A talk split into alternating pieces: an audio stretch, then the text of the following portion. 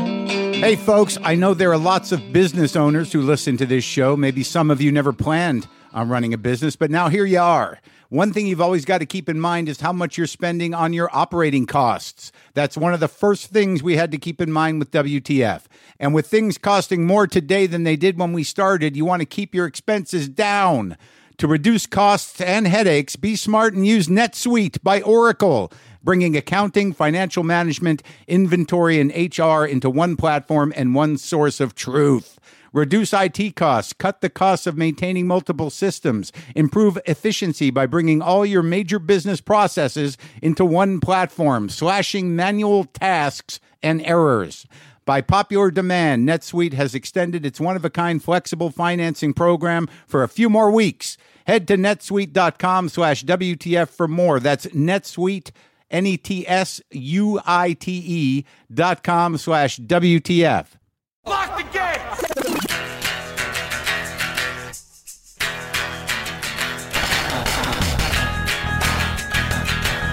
All right, let's do this. How are you, what the fuckers, what the fuck buddies, what the fucksters? What's happening? I'm Mark Marin. This is my podcast. Welcome to it. My guest today is uh, the the amazing actor and veteran actor. A guy who's been at it for many, like many years, sixty years maybe. Uh, he'll tell you. I can't remember what exactly he said, but Brian Cox is here. His most recent incarnation is the uh, incredible character Logan Roy on the uh, HBO series Succession, which is spectacular. And obviously, you know him from everything else he's done. For, for me, it's really I remember him from Manhunter and, and Adaptation, and uh, and then it just kind of fills itself in. The- He's like, oh yeah, he's in that too. But but I was really excited to talk to him, and he I, and he was uh, into talking. So that's happening. I hope you're well. Are you well? Are you okay? We're ready. We're we're uh, uh, braced.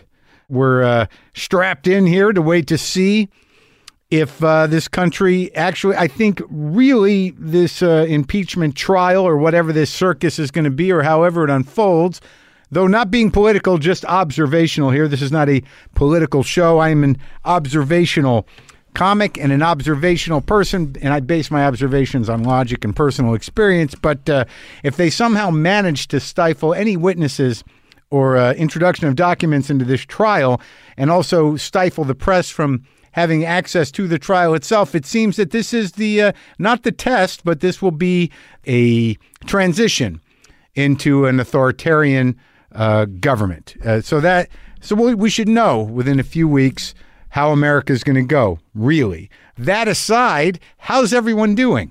I just wanted to put that out there because uh, I whatever you may think of whatever I have to say or however you react to the very few sort of instances of me engaging in political discussion, I do it so I'm on record out loud of saying what I've said. Uh, whether you agree with it or you find it tedious or boring or, or you, you you think I'm I'm wrong or it's not necessary, I need to know that I spoke my heart on this particular thing. So when uh, many of us have to leave, I was like, I knew that I knew that was happening. Or look, I am perfectly willing to be be proven wrong. God, I I want nothing more than to be called a, a fucking idiot at the end of this because I was so off base. Because I'm willing to to step out there, and I'm willing to make mistakes, and I'm willing to say things that I feel that may turn out not to be true. Speaking of things I found out about myself from uh, back in the day, how about all the way back five or six generations? I'm my episode. uh, Many of you know that I was on Finding Your Roots, uh, the PBS show with uh, Henry Gates. Uh, I recorded that a while back, and uh, it's going to be on. It's going to be on tomorrow night, Tuesday night, January 21st. I know it's on PBS out here at 8 p.m. I don't know where it airs near you, probably the same time, but uh, the um, the episode features me, Jeff Goldblum, and Terry Gross. So initially, when I heard Terry was going to be on, I thought that the show, the theme was interviewers. But now it's just, I think that the subtitle of the show is uh, Three Jews or uh, uh, Look at the Jews and We Go Back with the Jews. But it's similar. the title is uh, similar to that. It's uh, actually Beyond the Pale. Uh, the Pale of Settlement was a, a, a part of Russia where almost every uh, Ashkenazi Jew i- eh, has roots. So I'm very excited about this. I, I have no idea how. I mean, I spent almost like three to four hours with Gates, and with this large book that they put together with through amazing research, almost investigative research. I would say yes, investigative research. And they were able to trace my Jewish roots further back than they had ever before. I was told, with my dad's fa- paternal line into Russia. They had they found documentation like I think six generations back, not necessarily information, but they they got names. They got the names going all the way back. And there's some great names too. After it airs, I will share some of the spectacular names. Fucking beautiful. Anyways, admitting mistakes in terms of wanting to be proven wrong. Subject line: Say it ain't so. Dear Mark, I've been a fan for a long time. On one of my first trips to New York, my dad handed me a copy of the arts section from the Times and asked me what play our family should see. Recognizing your name from your Conan appearances, I said that we should see The Jerusalem Syndrome. My dad responded with something like, I'm not taking you guys to see some Jew talking about his Messiah complex in an off Broadway one man show. We're seeing Les Mis. When I moved to New York, one of the first things I did was go to a taping of one of your comedy specials. It was great, and getting to see you for free made me feel like moving to New York was the right decision. Some years ago, I took some friends to see you at a basement in Park Slope. You read divorce papers for half the show, and I tried to explain to my friends that you were going through a rough time. You know, like, did I do that? Did I read from them? I can't remember. He, might- I feel like he's conflating.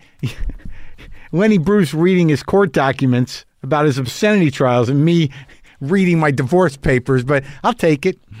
In dark moments, Not Sold Out used to give me some solace in a way that your podcast does now, and the album still comes on when I put iTunes on shuffle. There is a joke on the album where you say something like, quote, now that I'm 35, there's not going to be any new growth from here on out. It's all decay management, unquote. When I was in my 20s, I thought this was hilarious. Now that I'm in my 40s, it's a little less hilarious. Over the past decade or so, I've listened to you finally find the audience you deserve and become completely self accepting. And personally, I saw my own self improvement really pick up steam around age 38. So the evidence is there that middle age growth is possible and that it is occurring for both of us. It would just help me out to hear you say that it was just a joke. You were wrong, and despite the two steps forward, one step back nature of personal progress, middle aged growth is not a mirage. Thanks for all the laughter and entertainment. Okay, it says please exclude his name. So I will. Well, nameless man. Okay, I'll, I'll admit it. I was wrong. I was, there is definitely many possibilities, almost I- constant possibilities for growth at any age in at least one or two areas of, uh, of your being. Uh, and, and I think that m- the cynicism involved in that joke was what I felt at the time, and it did take me another. Took me a while to acknowledge growth, or to feel growth, or to manifest growth. I, I, I think that uh, at that time it was I was at a crossroads. There there might not have been any growth, but it, it turned out there was. So okay, see now I'm just justifying. Yeah, I was wrong, and also it was a fucking joke. Sometimes jokes are there to create relief for me and relief for you, which it did. And we're happy I turned out to be wrong, right? Nameless gentlemen, we're happy. Yes, we are. Also, folks, I, I got a couple shout outs. Um, can I do that? Can I do shout outs just, be, you know, that aren't ads, but they are, you know, I want to thank the people at chewy.com. Chewy.com sells pet stuff. Um, they sell the uh, you know pet food, pet toys, everything pet. But they, they they it's like the Amazon for pet stuff, Chewy. And I've been buying my cat food there and my litter. And the folks over there sent me a nice little gift package over Christmas, and I neglected to. I, I didn't want to. I don't know. I, I I don't know what to do. I know that some people want me to. Uh, hey man, post this, show this. You know, you like this, do this. But like, I think it was, I think it was just a nice gesture, and I and I didn't acknowledge it. So thank you, people at Chewy. Now let me ask you a, a question, a business question. Can I exchange some cat food that my cats no longer eat for food that they do eat? You know what? I- why- I'll just look on the website. You don't have to. You don't have to uh, to answer that. Also, Parkman Woodworks just made me a beautiful table. Parkman Woodworks at Parkman Woodworks on Instagram made me a fucking stunning um, table uh, from out back. Now I got to get a grill. Do you guys know what grills to get? I'm not a big grill guy, but I'd like, and I'm not, you know, I don't, I don't plan on evolving into a big grill guy, but I'm a pretty good cook, and I've never really had an easy grill to just go out and grill with. You know, I used to have like um, the Weber little one, the little you know he- semicircle one. What do they call that? You know, the little one that uh, basically is about the size of a slightly large wok, and you, and you just cook on the ground. But I think I'm stepping up. I'd like to get a grill that's more accessible, that's be- uh, better, that's maybe propane or wood pellet, and I'd like to uh, you know just have it so I can cook on it without even thinking twice about it.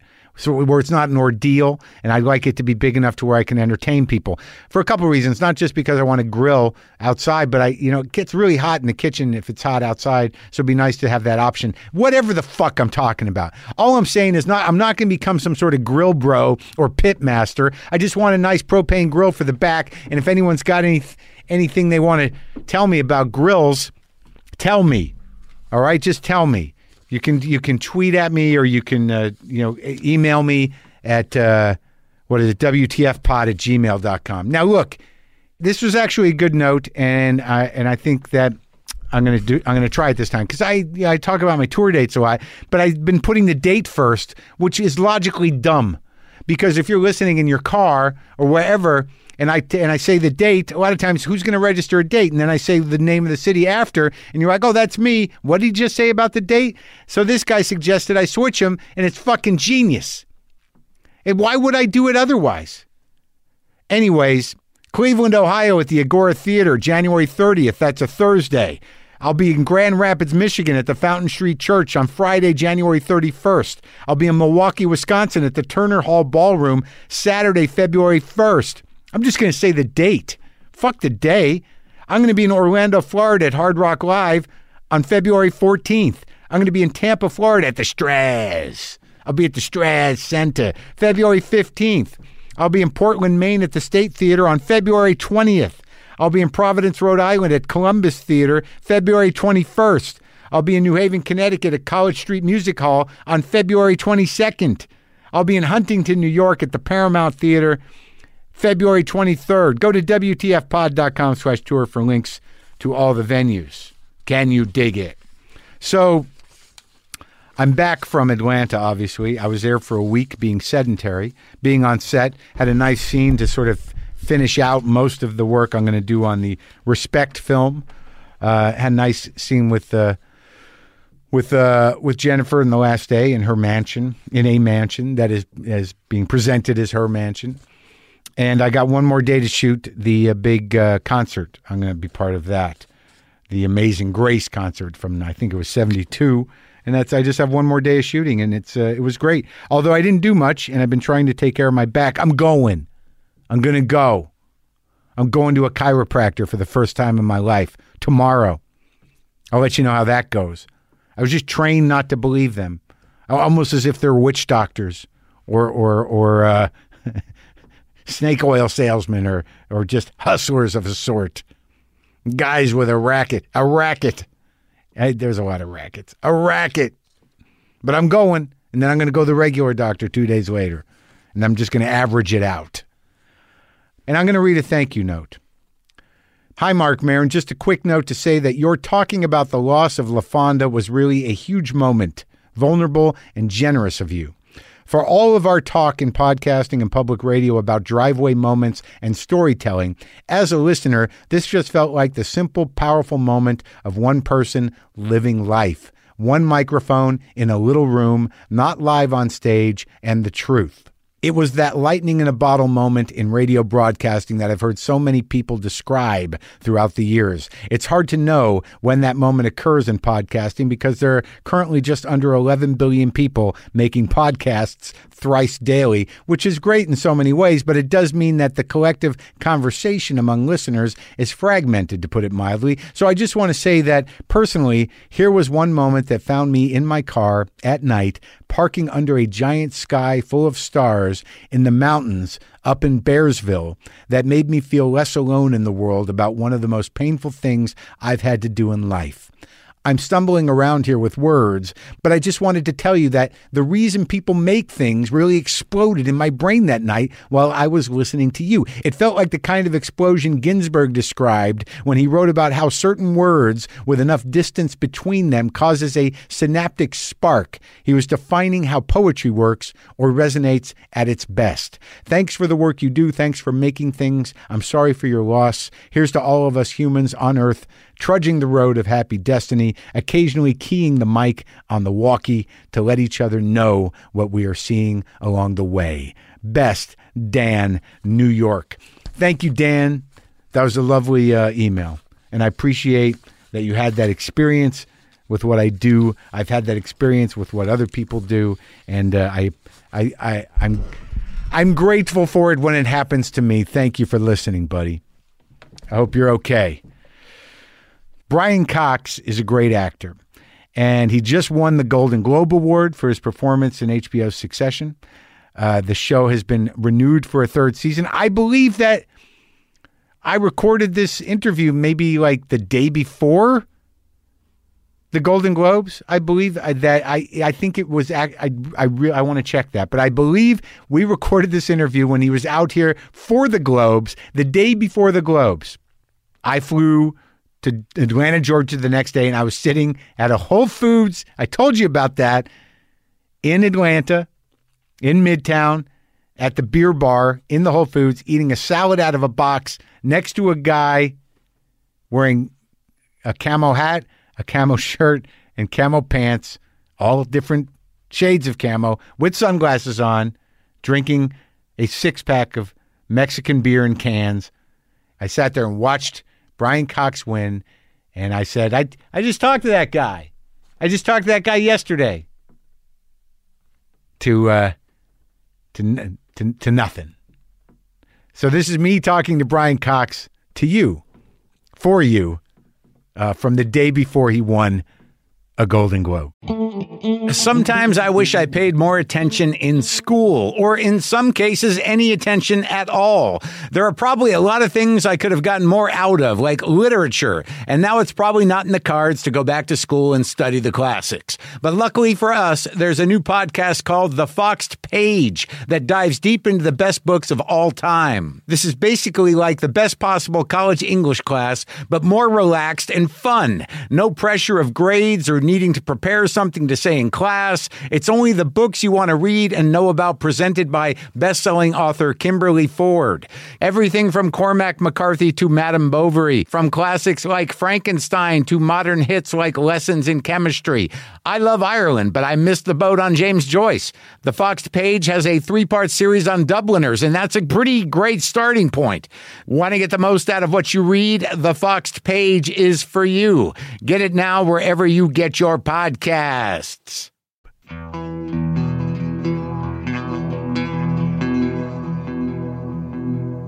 I was just in Ireland Oh yeah, for two weeks in Northern Ireland. yeah. It's fucking beautiful. It's stunning. Uh, it, it's absolutely stunning, and Scotland is more stunning. That's what I hear. Yeah, like, uh, it- it's more stunning. I mean, my family originally, my you know, in the mid nineteenth century, yeah.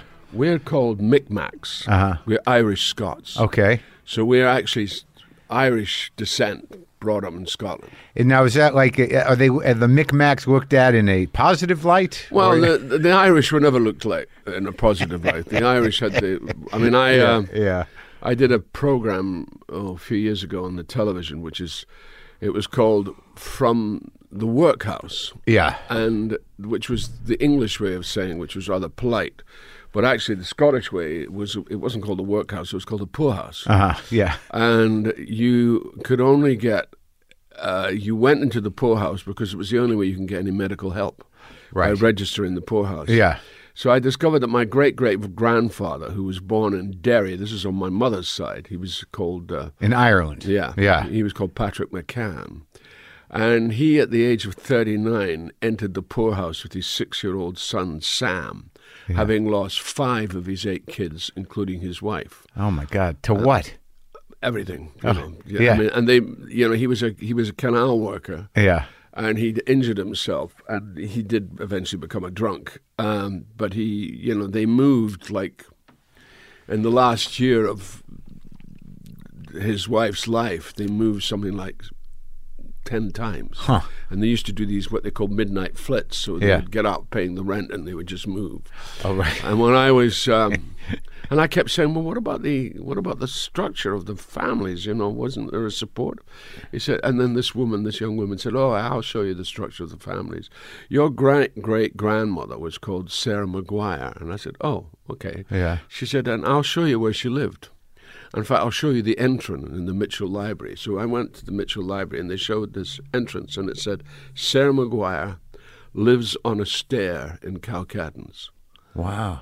And they took me to this um, place and they said, this is where she'd live. And they showed me a step and that would be it.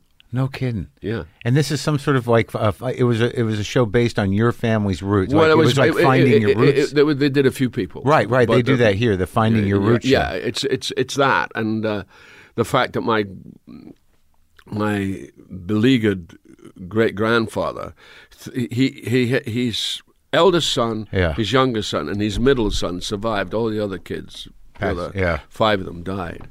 Uh, all the girls died, and. Uh, he was desperate to get. He he was in Glasgow. This Yeah. was in Glasgow Yeah. because he was working there, and the Irish really got a rough time. You know, they didn't. They were not treated well.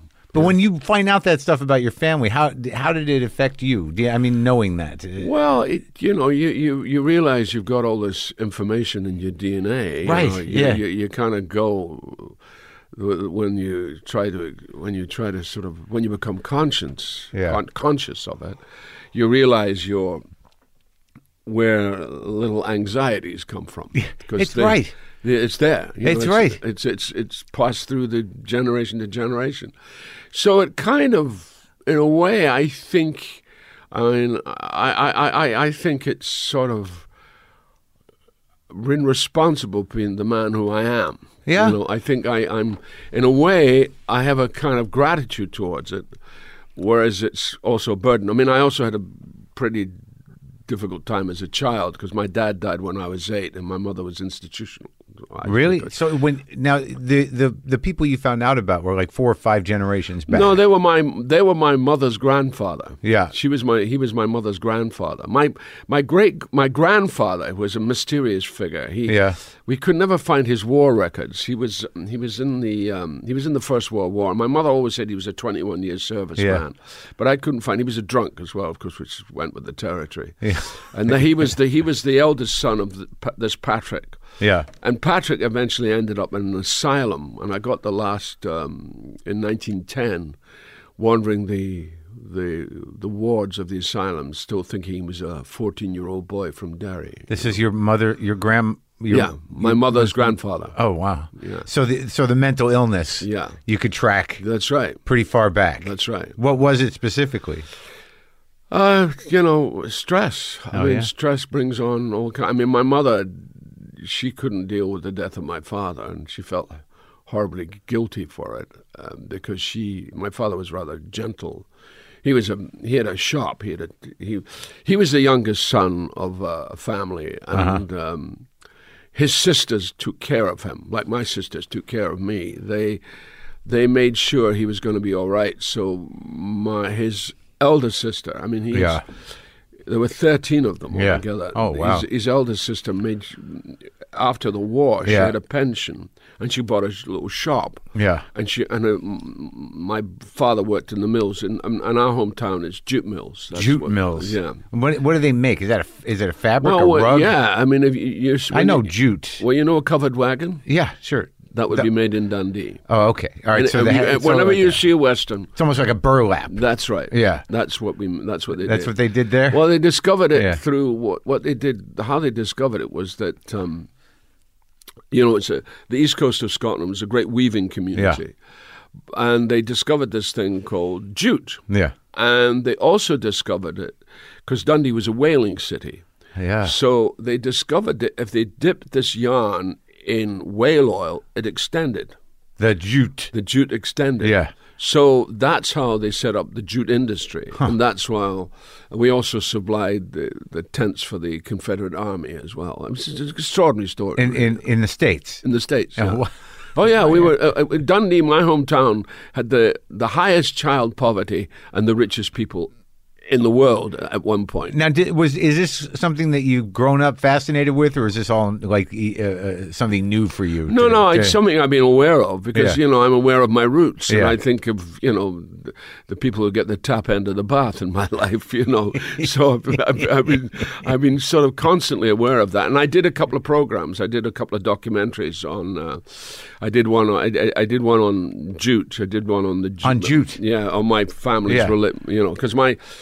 What happened in the 1850s? The Yeah. people, this is my father's family. They Yeah. all came from Ireland yeah, and there was no work from them eh, for the men. Yeah. The men were known as kettle boilers, which m- it just that's a f- phrase Yeah, uh, based on what? Oh, m- making tea, Okay, boiling the right. kettle. This is They- not a- they- they not a positive They thing. were like house husbands, I get it. Yeah, except yeah. without any of the care or responsibility. And and of course that's when you know um, illegal, well not illegal alcohol, but um, uh, blended alcohol came in, and that's where the in the early 1840s, 1850s, the alcoholic rate in Scotland was something like 45 percent. it's crazy. I was there br- briefly, and I saw more public vomiting than I'd seen Yeah. in, in Glasgow. I, Yeah, yeah, yeah. I, I, t- and that was a few years ago. No, yeah, that's a, that's a tradition. Public vomiting is a big Scottish tradition, which we keep up, and we do it rather well. you Very well. Yeah, we, the, the northeastern people do because they drink Newcastle brown ale. They do lateral vomiting. Yeah. You know, you, you can't. It Yeah. comes out laterally, Yeah, but uh, straight. But but in Scotland, we bend over. We have the decency to bend over. but keep moving. but keep moving. Don't stop. yeah, So anyway, that that was that was the history, and so jute was the thing, and Yeah. then so when they brought them over in cattle loads and Irish and Yeah. Highlanders, Highland families as well, predominantly Catholic, and they came over, and uh, it was the women. Hmm. The women had been, you know, they'd been, they'd weaved and they'd spin so from stuff, you know, they'd done that all right. their life. They know the tools. They and know the, the tools. the so they, process. they came into the big industry of the jute industry, and it was 80% of the working population of my hometown were female. Wow. So they're, they're strong women, matriarchal Uh, women. Very matriarchal. Very, very. I mean, they, they did the most amazing things. Like, um, And this was your mother, your grandmother? this is my grandmother. Yeah, yeah, this is yeah. my grandmother's generation, even my great grandmother's generation. Uh, and they did extraordinary things. I Hmm. Yeah. mean, they- they were literally, you know, they were Catholics and they, they, they built, they gathered the money. I don't know how they did it, but they built six of the most incredible churches where they had brought an Italian designer in and Handsome, who deri- d- designed the Handsome cab. Yeah. He designed one of the churches, the church where my parents were married. this is in your hometown. yeah. Yeah. Yeah, I mean the, the Catholics have always been good at uh, at building stunning churches to make Yeah. sure that, that the rabble understands who's in charge. That's right. I mean, it, it, it, it- it's a kind of um, yeah, awe inspiring. yeah, and sort of law of diminishing returns as well. It seems like it now. yeah. you know, and but it was very strong, and the, there was a thing called the Mothers Union, which was very powerful. So you grew So up it- pretty Catholic? I was, you know, part of the old Tridentine. You know, I mean, I that's my theatrical sense. It comes from my Catholic ritual. You know, Yeah, I, yeah, I- sure. I loved Catholic ritual. I Yeah. mean, I don't believe in any of it now, but I love the ritual. I You loved- still like it?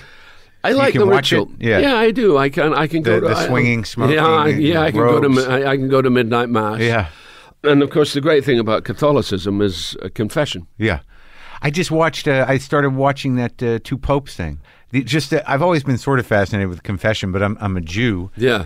But I Well, you, you. That's why you have Freud. Yeah. You see, he, he picked up that Catholic confession was a good idea. I know, but he so- confused everything. Yeah, he did. He did. The Catholics keep it pretty simple. Yeah, it's that's like, all right. Yeah, that's bad. Say this. yeah. Fe- you know, No, but that's don't do also- that again. But that's also a Jewish thing, confusion. Confusion, absolutely. Ongoing dialogue exactly. with our problems and whoever will listen to them. Exactly. We, we have that kind of relationship with God. Yeah, you know, no that- matter who. Why? He is. Yeah, No matter who he is. exactly. But uh, but so but you found in your in your life confession useful.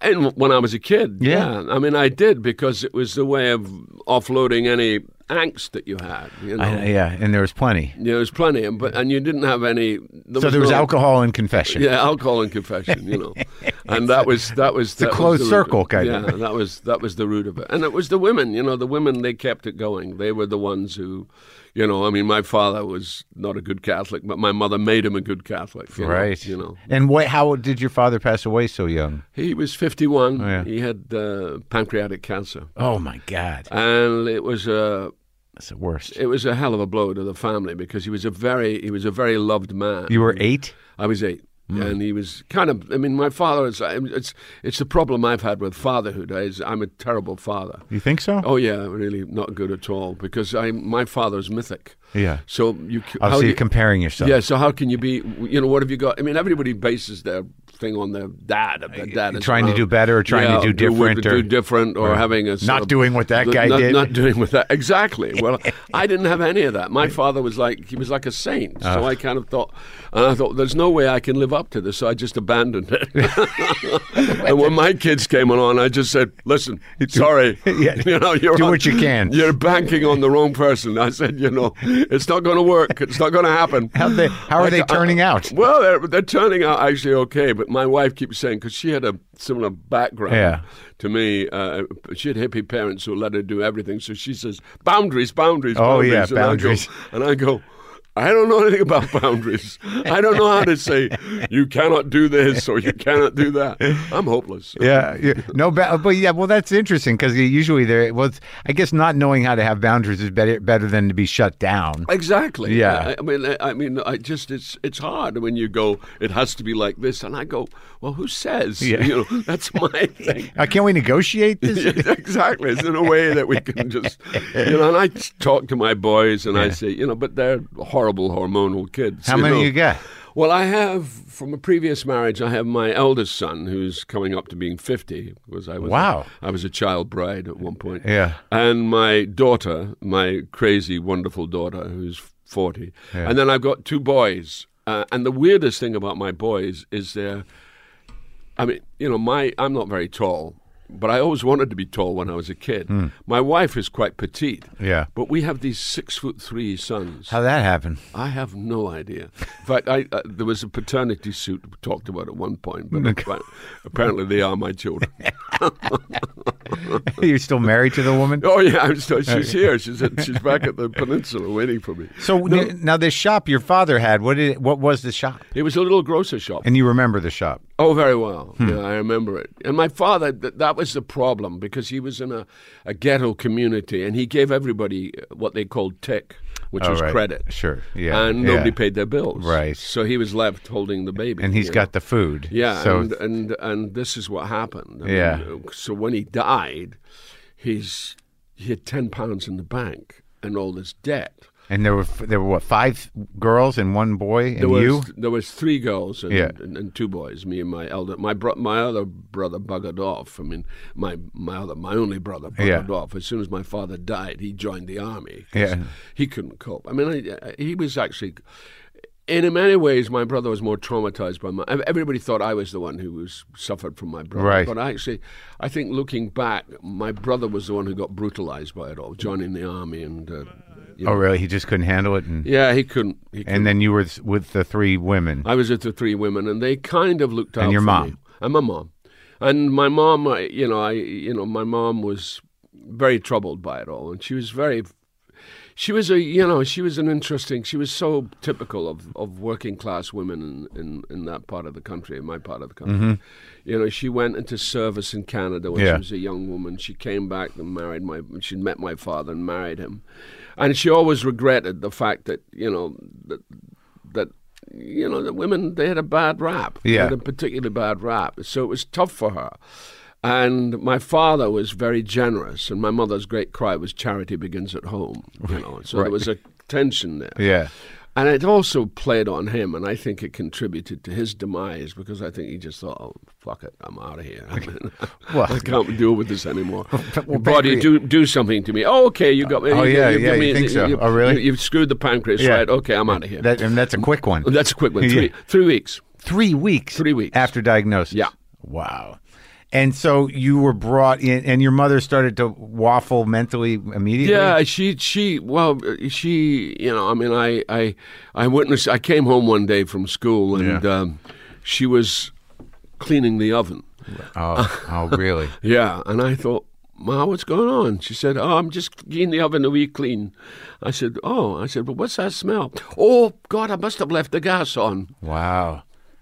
And, and you saved her. I saved her yeah. That time. Well, I didn't even know that's what I did, but I realized that later on that I'd saved her. Oh my God. Yeah. So how did? So your brother goes into the army. So you is this where you start wanting to act or? No, no, I started wanting to act because my dad used to make me do Jolson impersonations when I was two. Oh yeah, singing. Yeah. With blackface With or no? Oh, black, no, not quite black. yeah. well, I, I did sit on a coal bunker, but I didn't do blackface. Oh, okay. But I did all the actions. I did, Sure. you know, Mammy, Mammy. And, and, you know, Toot Toot Tootsie, and Yeah, you know, and you were good at it? Yeah, and I was, yeah, I was amazing. and of course, you know, our great festival in Scotland is Hogmanay. You know, Yeah. New Year's Eve. You know, Yeah. it goes on for days. and, It's still uh, going on now. yeah, it's still going on now. It'll be still going on. People will be dying from drink and what have you. Yeah. Still s- vomiting in the streets of Sure. Glasgow. Yeah. So uh, no, and um, no, that was that was the that was the background, and and when I got that sense of approval, Yeah. you know, I thought, wow, this is good. And he made, you made him laugh. Yeah, I made him laugh. Yeah, yeah. I made him enjoy, and it Yeah. was good. And I thought,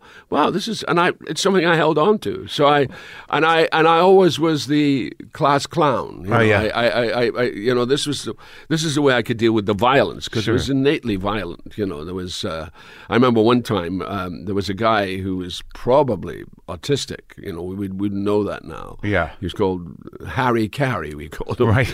and uh, he was a sweet kid, but he was very, you know, quite clearly. And these other guys in Yeah. the school made me fight him, you know. And I, You're not a fighter and I'm not a fighter. Yeah, no. yeah. So I ended up beating myself up. in, in front of him. Yeah, and, Oh, wow. and, and all the kids realized Freaked they him were out. dealing with a crazy guy because I was I was hitting myself. You know? Really? Yeah, I didn't know. I thought, how do I get out of this? Wow. I can't beat up Harry Carey. Yeah. Was when I go, oh, I'll beat myself up. He freaked them all out. and I freaked them all out, and they never bothered me again. the crazy kid. the crazy kid. Yeah. Wow. Well, it's, it's sort of interesting. I mean, the, the sort of psychological dynamics of like, you know, understanding how, how powerful, you know, putting on a show or entertaining is because, you know, your father who, who kind of carried a heavy load Yeah. and was not a, you know, necessarily that happy. No, no, no. I mean, he You could he- entertain him. I, I have the same relation with my dad. I can make him laugh, and he was a depressive fuck. You know, Well, I- my dad was I, my dad was rather shy. He was Yeah. a rather quiet man who was put into a position by his sisters, and he sort of tried to live up to it, and he did. He he he was. I mean. I mean, my dad, when he died, something like 300 people came to his funeral. Wow. You know, he he was an important member of the community. Yeah, and he was, and he was loved. He was Yeah. really loved. Yeah. and uh, and my mother was frustrated by him because he was just. He was too generous, you know, to Right. a fault. And my Sure. mother, you know, and Yeah. she'd had a drunken dad. You know, Right. she Oh, did yeah. this drunken Irish father, you know. which right. is- So she ended up like kind of a control freak. Or, yeah, she she tried to keep control. Yeah, she tried to keep, but she wasn't really a control freak Right. because she, you know, it snapped her. you yeah. know. but she wasn't boozy. No, no, no, no. She she drank uh, at the end of her life. She would drink um, um, fortified wine, you know, the stuff you get in the Uh-huh. In, uh, boxes? in the Oh, pharmacy. you know, oh, you- that. you, Oh, you yeah. know that fortified stuff. and yeah. she be- she became slightly addicted to that. Oh, I'm trying to find this photo. of the store. Yeah, Yeah. it's a nice photo. Is the is, is the storefront still there or the building or No, the building all got torn down. They destroyed my s- city, which was horrible. The city, we had a very corrupt city government in Yeah. the- in, the 1960s, and the, the guy, the, the, they, they went to jail eventually. Yeah. They were, one of them was in the demolition business, and they demolished the city. Really? yeah. To rebuild as a Yeah, commercial yeah, development? Yeah, co- you know, and it was this beautiful little medieval town, you know, and they tore down buildings which, if it had been Edinburgh, nobody would have ever done it, you know. So when did you start uh, y- you know actively getting involved with theater? I started getting involved with theater when I was um, okay. I I my education was a total disaster. I mean, I, I Or you're running around beating yourself up? well, yeah, and, uh, or, or or the other thing I was doing when I was at primary school, Yeah. uh, I would always I would go for what, what, what you call in Scotland messages, what, what you would call errands. Hmm. Yeah. So the, I mean, I, the great time for me was when the Maris brothers, we had Maris brothers who taught us first, and they Yeah. were great, and then they took them all away. It was when they, they did a little bit of social engineering when they broke up communities and put them in these horrible housing schemes outside the city, you know, like Like projects? yeah, almost? project. yeah, yeah, exactly, yeah, and Horrible. Yeah. So um, we we didn't we were not affected by that. We managed to stay where we were. We lived where we were. We, and eventually we went to one, but it wasn't it wasn't a major one. What, the four, five of you?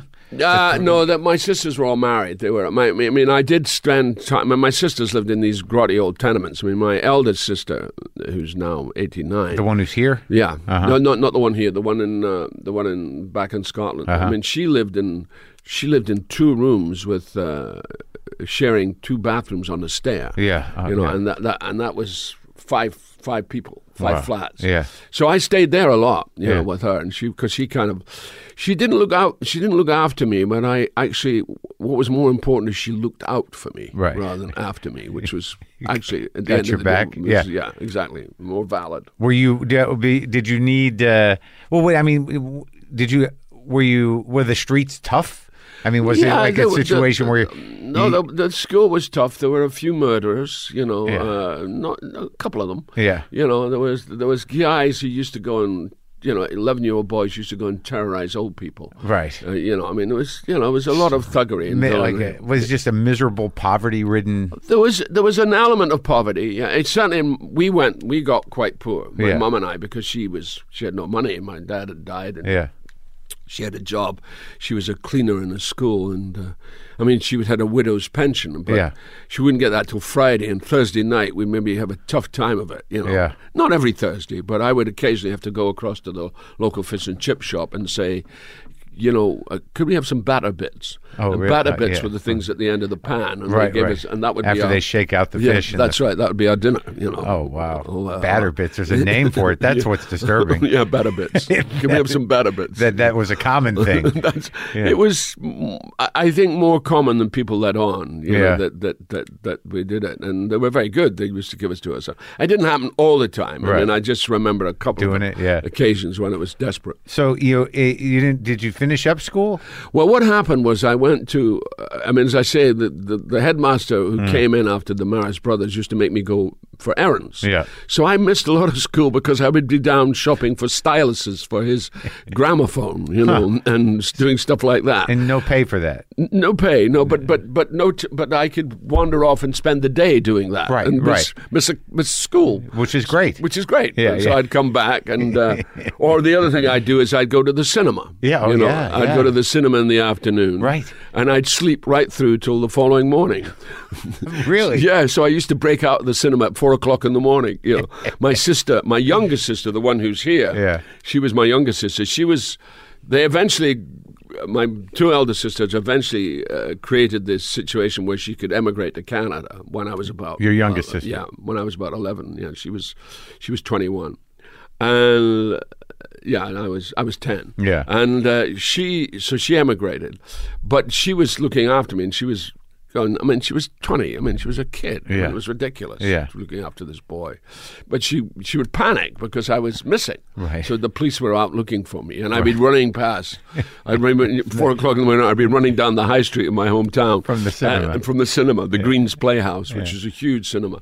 And I break out. I find a way of breaking out. I break out. You know, I, I, I think there was two movies that I slept through. One was Hell in Frisco Bay, and the other was Giant. Oh, You yeah, know, with so James I- Dean, yeah. yeah. So I kind of slept a through long it. one. Yeah, it was very long.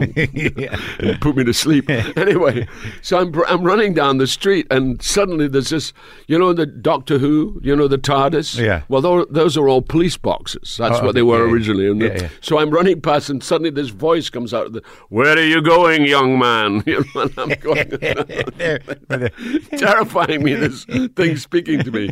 And a policeman, he wouldn't come out. He just stayed in his box Yeah. talking to me, saying, We've got to get you home. And eventually he came out and took me home. and your sister was relieved. Oh, my sister was even somewhat annoyed as well. So anyway, what happened was that I, my school, you know, I didn't, I failed my eleven plus. I went to a, a very good school. I mean, it, it was a Catholic secondary modern school. It wasn't a very good school. It was okay. Yeah. And but I, there was a couple of guys, there was a couple of teachers there who could see that I was a fish out of water. and they knew that this was this was I was a tricky kid, Yeah. but I had you know I had wit and I had humor and you know and they- Class clown, and, you know. and all that, and they really liked me. Yeah. and they they looked after me. They looked out for me Yeah, again. yeah. I was being looked out for, Right. not necessarily looked after, but Yeah. looked out for.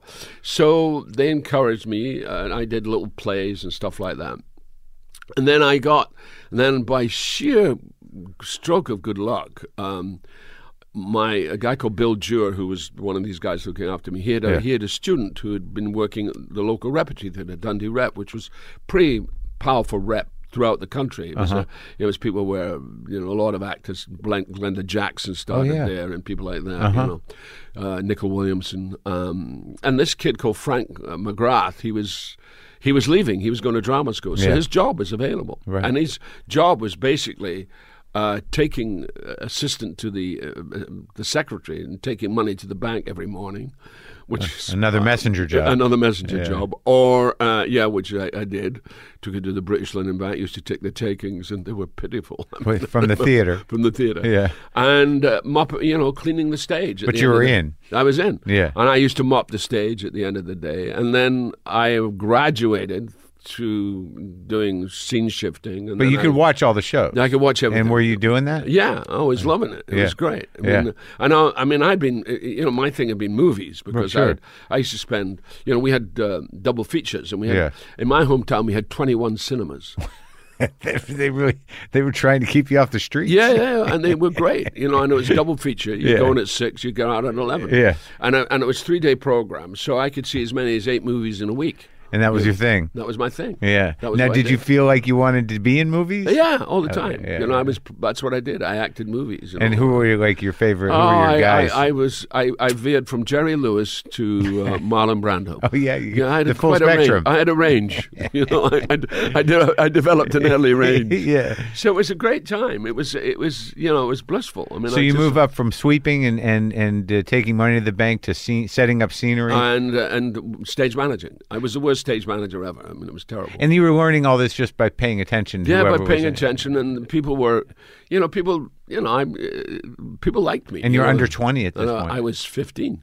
wow. I was 15. So And, when uh, do you get your big break? Well, what happened was that they there was you know, and I I was you know I was sort of I kept my eye open on stuff about actors Yeah. that came out of the various institutions, you know, and I You're aware of it. I was that this, aware of this it. guy's from here. you know, he's, a big he's shot. a RADA guy. He's a Central School guy. she's oh, a Mm. really? Central- What were the differences? Well, there was just a difference in What's RADA? A royal. Uh, Well, the RADA was uh, so there, there was a bit of entitlement that went on. what's with it? What does that stand for? Ro- Royal, Royal Academy, of Music and Yeah, Drama- yeah. uh, Royal Academy of Dramatic Art. Okay. And uh, there was this other school called Lambda, Yeah. called the London Academy of Music and Dra- Dramatic Art.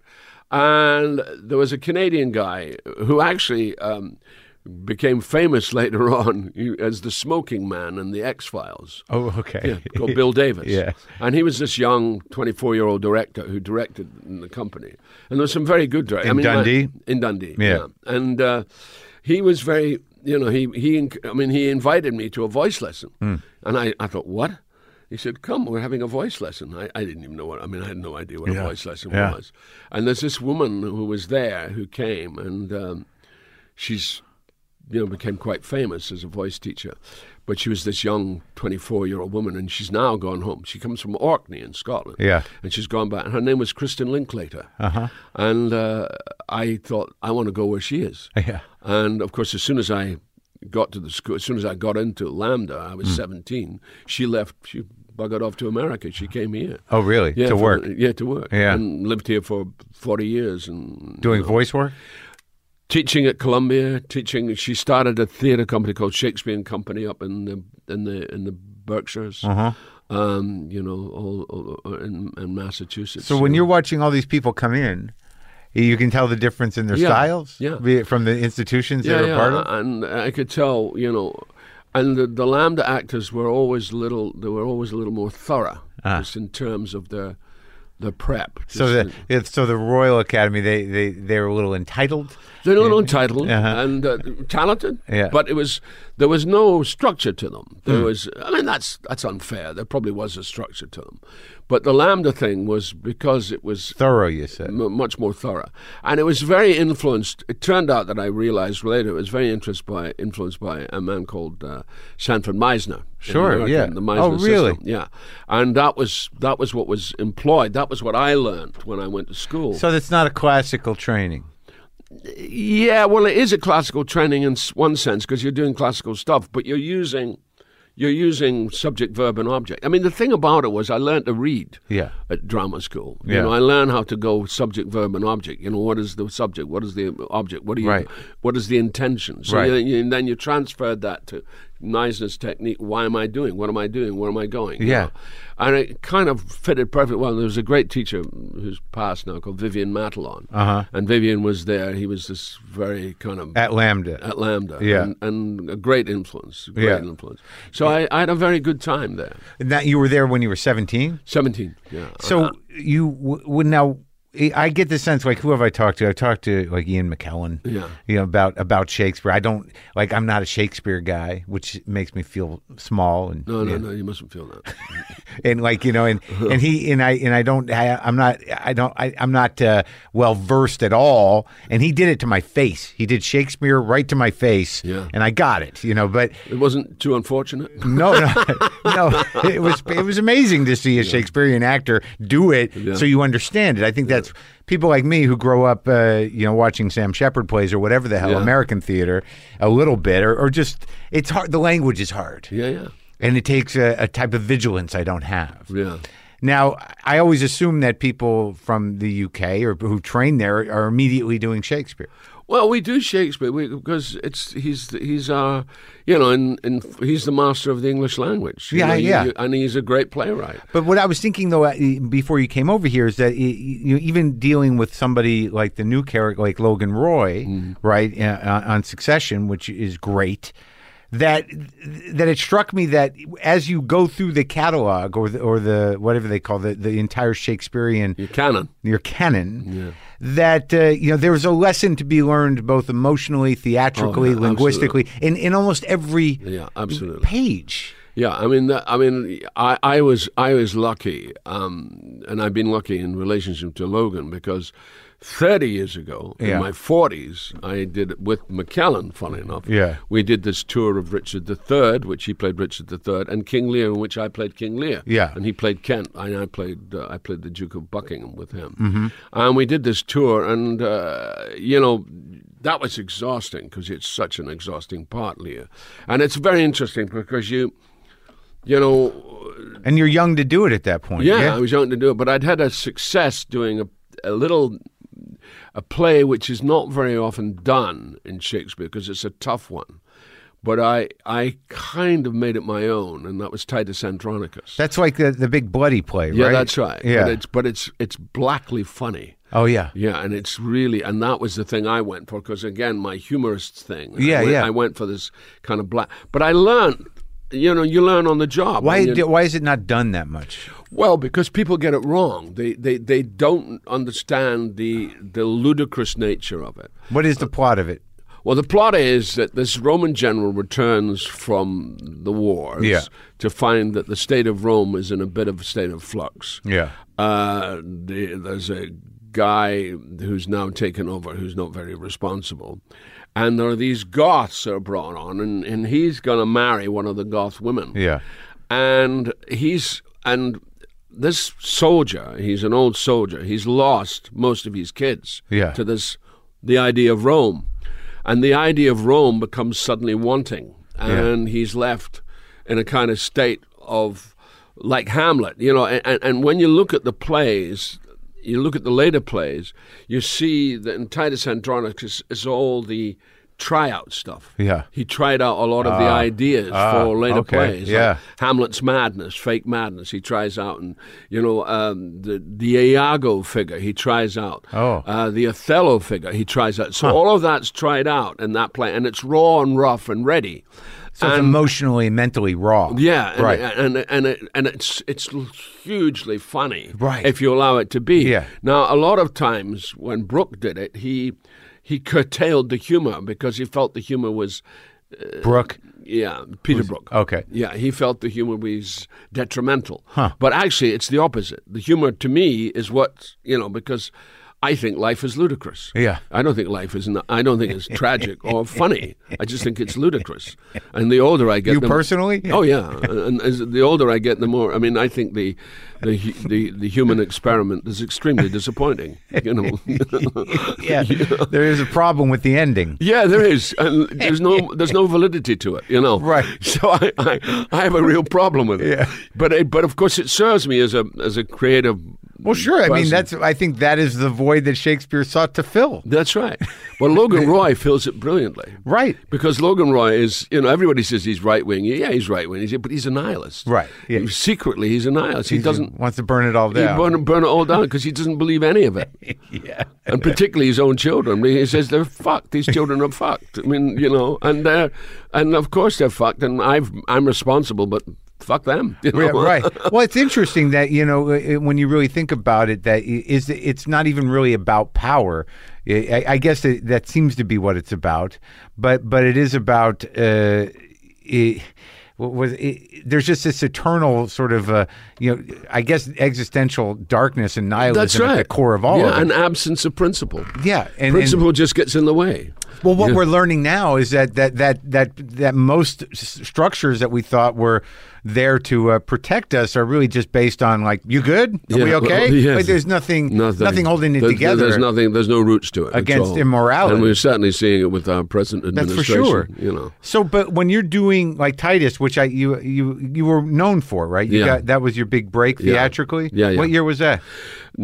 1987. Yeah. Yeah. And you've been, but you've been working a lot uh, all Well, Oh, through I, it. I done a lot. I mean, I you know I I've had a you know I really really have had a very fortunate career. I've worked with a lot of great people like Lindsay Anderson and a wonderful director called Michael Elliott who died too, far too young. I did you know when I was thirty six, I took over from Pat McGoon and played. Uh, Captain Ahab in a, an extraordinary production of Moby Dick. So I'm my practice was always for these kind of big scale things you In know. theater. In theater, and now from Lambda, how long were you there? I was there only. I was only there because we were it's such a disastrous year that they didn't do the full three years. I only did two years, so I was out working. I was out. I mean, I got my first job. Afterwards, I went to back up to Scotland, and I worked at the. I, s- I was a founder member of the Royal Lyceum Theatre Company in Mm-hmm. in, in in 1965. You know, I went And up where you there. grew up? Well, it's it's it's south of where- it's in Edinburgh. Oh, you it's know, in I, I Edinburgh. grew up in Dundee. So you're part of the beginning of that, and it's still there now. It's, still a- there now. In and- fact, I did the 50th anniversary of it with uh, my great pal. Have you, have you seen Fleabag? yeah, Well, do you know the guy who plays the father? yeah. He's a wonderful actor Yeah. called Bill Patterson. Yeah. Bill's a genius actor. He's Yeah. Oh, a genius, but he's very he's very west of he's Scotland. great, yeah. He's very oh dear, it's all kind of like that. He's all very oh I don't know, and he's so brilliant in that show. So it's a very funny story. So I I ring him up and I say, Bill, it's the fiftieth anniversary. He said, Oh, what? He said, Yes, it's it's the fiftieth anniversary of the the Lyceum. Oh, oh, that's good, that's good. he said, I said, yeah. He said, um, you know, they want to do they want to do something, and I I've suggested that you and I do Godo together. Yeah. You play Gogo and I play Dee Dee, the sunny one, and you play the poor me. Yeah. Because it's so west of Scotland. He said, Oh, that would be interesting. He said, You know, but Brian, I'm worried about my legs. What? And I said, well, I'm sure we'll be able to deal with your legs. what's, what's the matter with the legs? Well, he's, he's he's a little old. He's a year older than me. So when we did that, he was in his late sixties. So so now because of my newfound success, there's people saying, you know, uh, you want to do theatre stuff, and I said, yeah, I, know. I turned down a few theatre things, and then somebody came back with the idea, what about reviving Godot? Yeah. And I said, that sounds great. Yeah. It's five years since we did it. We're a bit older, you know. Can I remember the lines? So I Yeah. ring Bill again. And I say, Bill, uh, he said, yeah. well," I said- I said, you know, we're, um, you know, the Godo. Oh, yeah. He said, well, we're thinking about, you know, maybe reviving. Oh, really? Oh, well, I'll look at the lines, you know. but you know something? I'm worried about my legs. After five years. it's like you're doing the play already. yes, exactly. Exactly. He's fantastic. He's just fantastic. Are you going to do it? I hope so. I- Yeah. it would be great because it was a very. We also did it very Scottish, you know, and um, we did it. And, and I'm from the east, and the east is all light and sun and you know 24 hour sunlight, and Yeah. where everybody goes wacky in Yeah. a different way, Right. And the west is rain, dreich, you know, poor me, you know, and yeah, I kinda do, you know. I mean, And it really manifests itself in the culture. I oh, mean, it does, it does. It's so it's so deep to the culture. It's so wild, man. yeah, it's so deep to the culture. When do you start doing film? I started my first film was in oh way back in the early seventies. My first film was Nicholas and Alexander. Oh my God! I saw that when I was like too young to see it. Uh, Yeah, probably. that's where they like at the end they line them all up against the wall. Yeah, they and shoot they the shoot 'em. fam, yeah. I remember that that part of it. Yeah, no, it was pretty horrific that. And I, I played Trotsky. God, it probably like yeah, I'm wondering if you may, yeah I kind of can picture that. I can see you as Trotsky. I, I played Trotsky, and uh, it was my first film job. How'd you get that? Well, I well, it's so funny. It's a very funny, again, a very funny story. So it was Sam Spiegel, the famous Sam Spiegel, you know, Yeah. director who directed, who produced, producer rather, who produced uh, African Queen. Oh, and, right, You know, yeah. and he was known as Sam P. Eagle at one point. you Right, know. the- an old studio guy. He was an Yeah. old studio guy. Yeah. He, he had dancer's legs. I always remember that. He Yeah. Uh-huh. had the legs of a dancer. He was very nifty, but he was Yeah. quite old. Yeah. So, um, so I was I was doing a theatre job, and I was up up country, and and in those days it took you forever to get to anywhere. Yeah. So I had to come down to London on several occasions for um, this part. And I, I, I, I, I was summoned. I was doing the play, and I was summoned. I thought, how the hell am I going to get there and get back? So I Yeah. had to get up at f- something like half past four in the morning, get a train to get down, then get my interview, and then get back Right, Mm-hmm. for the for the show. seven o'clock show. Yeah. So, so I'm and I've done a whole series of meetings with them, and um, so I go down, and I I was up for, uh, I'd been up for Kerensky, the part of Kerensky, and. Um, and he said, "Okay." So I, I came down, and uh, they were talking about Trotsky, and I so I, I, I came down, and and I walked in the room, and they said, "What are you doing here?" And this was Frank Schaffner. We don't want to see you again. I said, "Oh, I'm, I'm, I'm sorry." I said, "I was just told that I had to." No, no, no, no. We, we've seen you. We've seen you. It's fine. It's good. It's fine. Yeah. And I said, "W- w- "What do you mean?" He says, "It's fine. It's fine." And then Sam Spiegel said, "Yes, it's fine. You're in the picture." I, I said, "Oh," I said, "Oh, "Really?" He said, "Yes, you're in the picture." I said, "So, uh, uh, am I uh, uh, am I playing uh, Kerensky or, or Trotsky?" He said, "Kerensky, Trotsky, you're in the picture." It doesn't. you didn't even know the characters. he just said, "You're you're in it." That's it. Did you have a good part? Yeah, it was you know it was a small part. I mean, Yeah. they gave me these pebble glasses which I couldn't see out of. So I, I remember at one point when I had to find the handle of the door and I couldn't get Oh, out. really? and take. Yeah. But, But it then, was- like you do, like then you did, but you only did a couple of films then, and then there was a big chunk of time. Yeah, where you well, just- the point was, I, you know, I, I, I was, I mean, to be honest with you, I was always motivated by the movies. I Right. mean, that was my thing as Yeah. a kid. It was movies, and also it's also to do with my culture. You know, I'm a working class kid from Scotland. Sure. I'm not English, and you know, none of those English movies. I mean, I love them now, but they meant nothing to me. I mean, Right.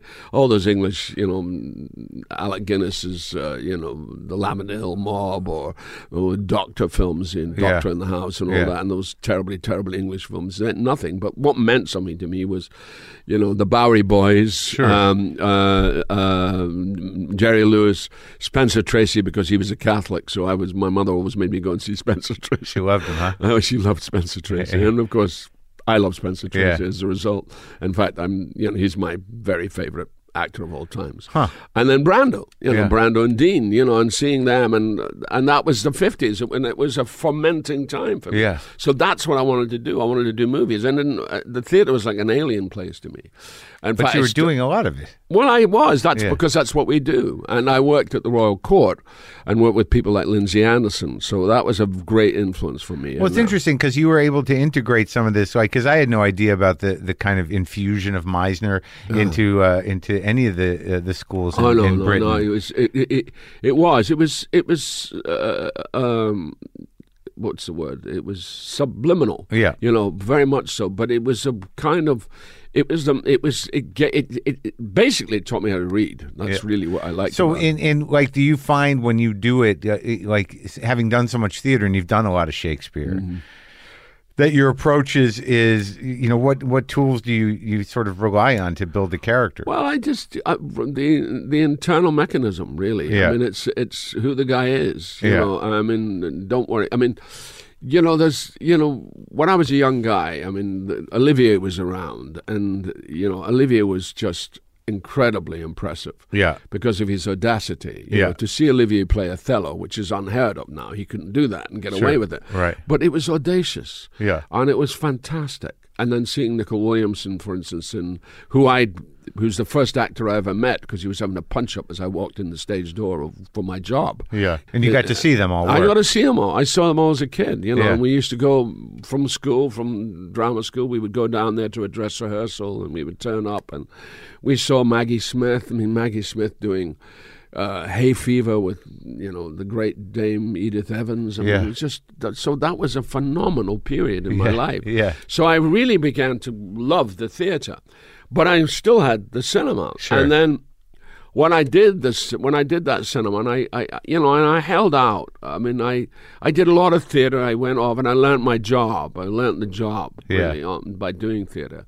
But I always had this thing about the cinema hanging over me. And then, I, I did two plays.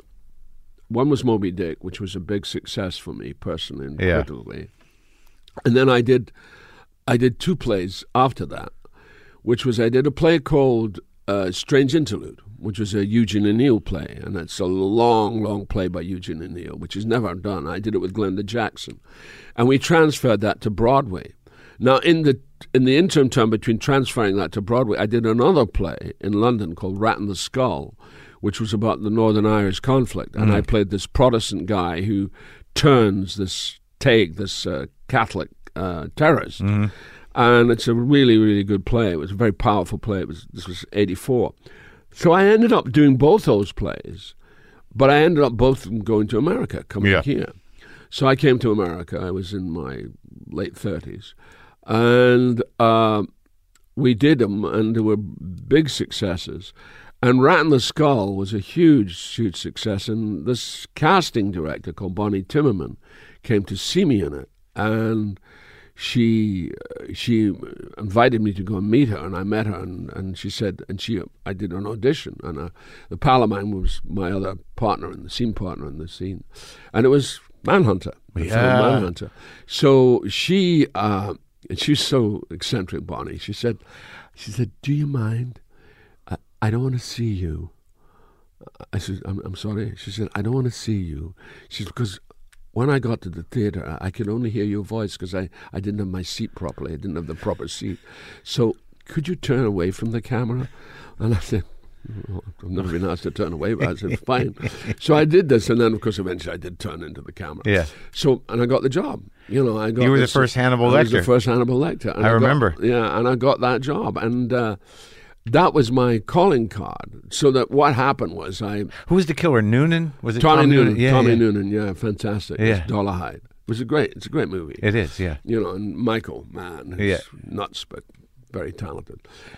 And anyway, what happened was that um, I did that, and I was in America, and then my marriage, my first marriage, fell apart, and I was sort of on the point of moving to the states, but I realized I had these two kids. You know, I had a s- teenage son, and I had a very young daughter who was Yeah. very affected by our divorce. So I couldn't move. I had to stay. So I had to get a job. So you're a good father. Pardon? You're a good father. Well, yeah, okay. but I, I had I had I had to get a job, Yeah. and um, so I got this um, I got this job at the Royal Shakespeare Company, Oh. and I, it's the last place in the world I, I I thought I wanted to go. I mean, I I had worked in the late seventies at the National Theatre, and I hadn't enjoyed it. I didn't like Peter Hall. I just he ran the place. yeah, Yeah. he- I, I just couldn't get on with him. And he was very good to me, but I, eh, it, Yeah. it never clicked. Yeah. So then I finally went to Stratford, and I went to the London end. So I started off in London, and I did no Shakespeare plays. And then Terry Hands, who ran the company, said, "I want to go. I want you to come up to the Stratford proper. Yeah. This was in, this was at the Barbican. Where Yeah. the, where the was the London base, and I was working there. And he said, "Well, come up."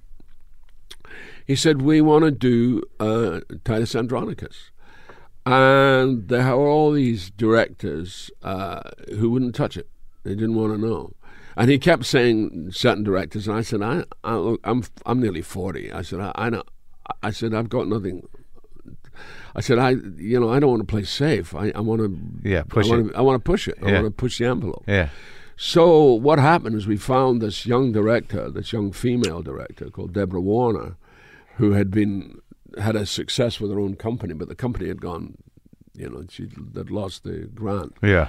So we got her in, and she took over and directed, and then the rest was, you know, that was it. So this interest. So you you you have this break in movies, but you know the family thing. You know you kind of uh, lived. You, you you manned up to your responsibilities. right. Came back. Yeah. And and then you get brought in to this historical That's right. position and and do this um, amazing version of this Yeah, thing. that's right. And Turned it inside out. It turned it into that, and then I stayed on, and I went to do the Lear at the Stratford, and I did, I did a lot of touring. We toured, we did a world tour of Lear. We did a tour of, uh, of Titus before. Now, Lear, like i- in terms of like, so it's funny because I read somewhere that uh, when you were doing Lecter, uh, Yeah, uh, Hopkins was doing Leer. and When I then- was doing Lecter, Hopkins was doing Lear. and When he was doing, when I was doing Lear, he did, he did Hannibal. Yeah, yeah, are that's you right. are you guys friends?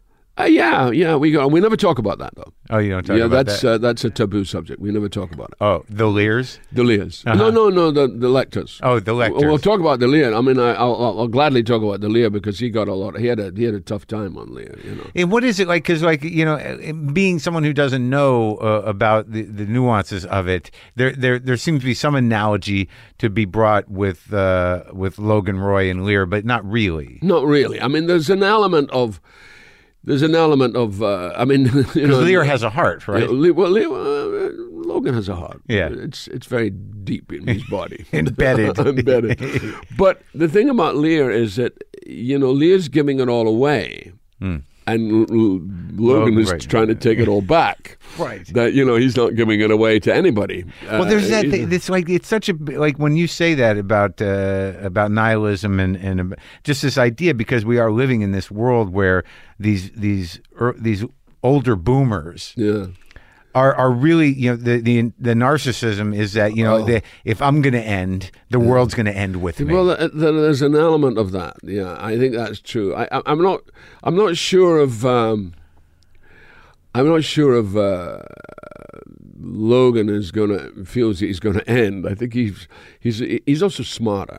yeah, I, it's a great character. I the mean, whole- he- he's so much smarter than our present POTUS. I mean, 'cause Right, he's such sure. a dumbass. well, the, anyway. no, he's one of the guys that runs this type. That's right. An owner of politicians. That's right. Yeah, yeah. and he does that. I Yeah, mean, that's I what see he that, does, yeah. and and uh, it's very interesting because you get this, you get this kind of thing about um, about you know people in power and people of wealth. You know, people of wealth. You know, I, I look at these latecomers to the Democratic race like Thomas Dyer and, uh, and now Bloomberg. Mm-hmm. Yeah.